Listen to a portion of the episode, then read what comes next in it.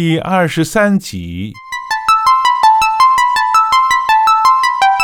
阿定继续与他交流。我不管你们面谈什么，我也没兴趣知道。不过一年数次，我会派人送点钱给他。他总在清水湾一间制片厂外的油站收取。他在那片场当咖喱飞，已十几二十年。喏，荧幕上那些老道友就是，根本不必化妆。我是否应往片场找他？是啦，问问吧。我明天马上去，陈先生，请留下联系电话好吗？哎。你刚才不是 call 过我吗？但他妈的，我真要讲句粗口了。我打了二十几个传呼台的电话，怎记得哪一个是他的？再找他，岂非要从头做起？但这一解释，自是露馅了。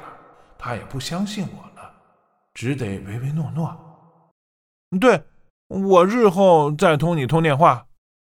也不必了吧？从前的事都过去。我母亲去世前，他也不相往来。袁先生，说来我与他没感情，一直恨他对我母亲不好，对我也不疼惜，扔过一旁，自顾自抽鸦片去，戒了再抽。听说他在娶我母亲之前，还迷恋过妓女。袁先生，你有功夫自己去会他，我不想插手。夜了，再见。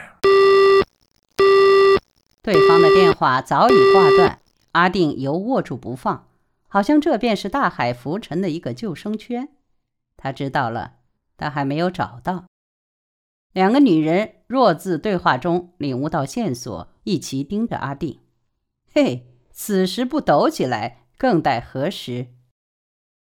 十二少在清水湾一间片场中当咖喱飞。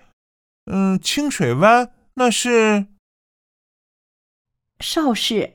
如花叫出来，这答话并非出自阿楚口中。阿定十分震惊，他知道邵氏，他知道。如花，其实你一切都知道了。啊，不，我只是知道邵氏而已。为什么？阿楚忙问。你一定不相信。我在苦候十二少的路上，碰到不少赶去投胎的女人，她们都是自杀的。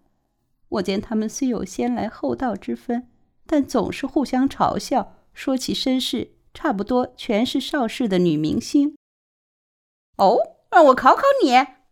阿楚顽皮，不用考了。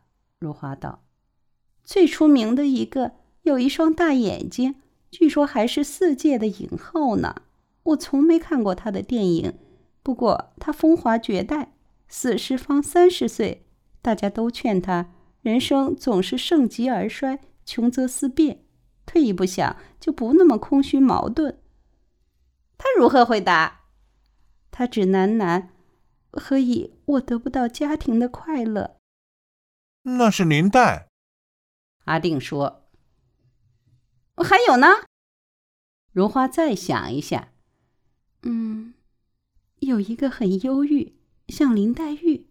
她穿一件桃红色丝绒钉胶片晚礼服，这旗袍且缀以红玫瑰。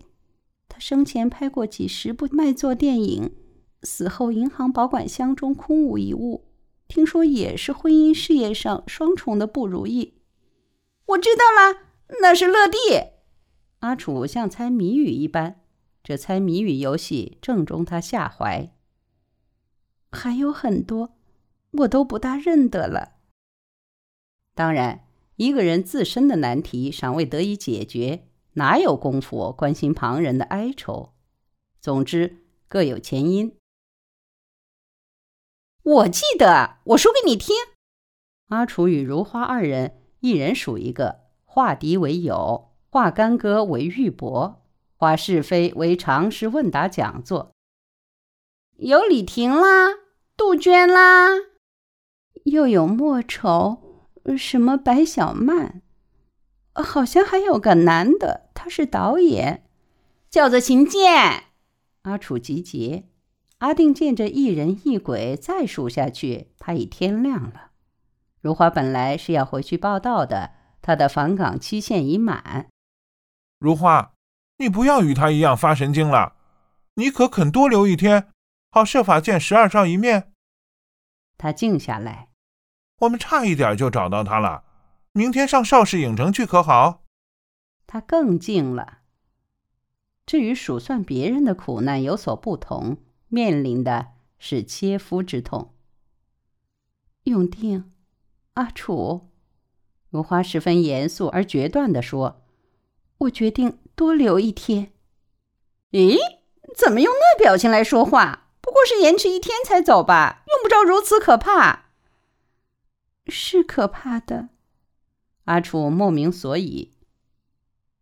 生死有命，我这样一上来。来生便要减寿，现在还过了回去的期限，一切都超越了本分，因此在转生之时，我我可能投不到好人家，也许来生我只好过着差不多的生涯。差不多的生涯，那是说，你将仍然是一个妓女？阿定目瞪口呆。不，你赶快走吧。已经迟了，如花说：“当我在西月听到你们最后的线索时，我已知冥冥中总有安排。我要见他，见不到，想走了，却又可能会面，一切都不在预料之中。我已下定决心多留一天。”阿定无话可说。好，如花，我们明天出发。虽然迟了，第二天是星期日，又是星期日，这七天不八天，真是历尽人间鬼域的沧桑聚散，时无止，分无常，终始无故。下午他们坐地铁去，阿定终于也带如花坐一次地铁，那最接近黄泉的地方，也许那就是黄泉。先自中环坐到太子，再跑到对面转车，由一个箱子进入到另一个箱子中。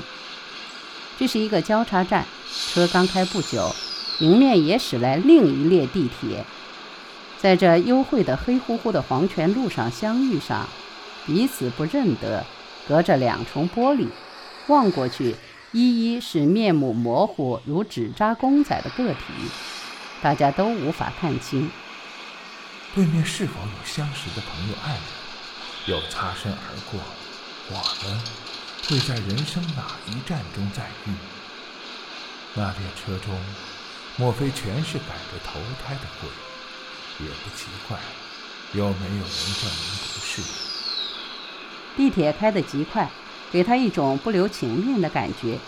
冰冷的座椅，冰冷的乘客，连灯光都是冰冷的呀。有两个妇人便在那儿把自己的子女明贬暗保，咬牙切齿，无手倒足。我那个女真蠢，毕业礼老师挑了她致辞，她竟然不知道，回来念一遍给我听。第二天便要上台了，哪有这样大头虾的？哎呀，我的儿子呀，真想打他一顿。要他表演弹钢琴，还忘了带琴书。全班只他一人学琴，往哪儿借呀？结果逼着弹了，幸好效果不错，否则真气死我。如花便木然立在他们身边，他们一点也不发觉，与冰冷的氛围尚有一个鬼听着他今生来世都碰不上的烦恼。到了彩虹站，他们步上地面，在一间安老院的门外接的士。不久。邵氏影城那 S.B 的标志在望了。守卫问他们来干什么，阿楚把他证件出示，因为他的身份，他们通行无阻。如果不是阿楚在这最后的一个环扣中发挥了作用，事情也就不那么顺利。可想而知，都是缘分。喂，阿楚，星期天水镜、何飞也跑来这儿。没有料到呀！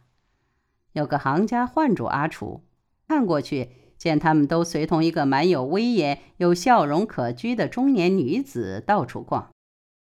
那女子是谁？好像一个教母。阿定问阿楚：“冰姐。”阿楚给他俩介绍：“她正是邵氏的教母，掌宣传部，是一块扒拉的姜。